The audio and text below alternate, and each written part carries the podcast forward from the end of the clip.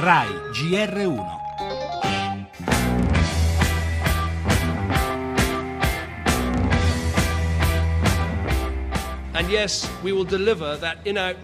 Sì, terremo un referendum sul nostro futuro in Europa. Contemporaneamente dobbiamo tenere il nostro paese unito. Governeremo come partito di una nazione, di un Regno Unito.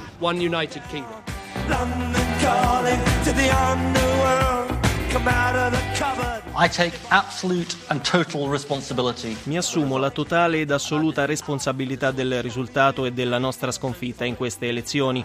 Sono sinceramente dispiaciuto per quei colleghi che hanno perso il seggio e ora è tempo che qualcun altro prenda la guida di questo partito. Meltdown expected.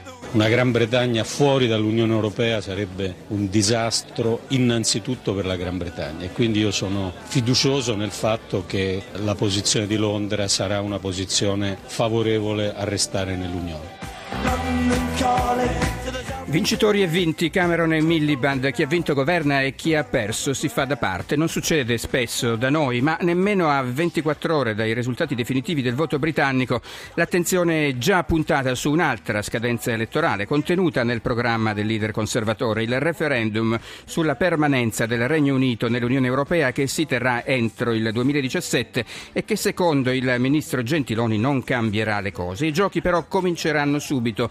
Da qui ad allora Cameron punterà punterà a rinegoziare i termini della presenza britannica nell'Unione Europea, cercando di riportare sotto il controllo del suo governo aspetti della vita sociale ed economica del Paese su cui oggi Bruxelles ha voce in capitolo e su cui in futuro potrebbe contare di più anche il Parlamento di Strasburgo. Un tema su tutti, la libera circolazione delle persone all'interno dell'Unione, l'immigrazione, proprio il tema su cui Bruxelles si prepara ad intervenire chiedendo un supplemento di solidarietà.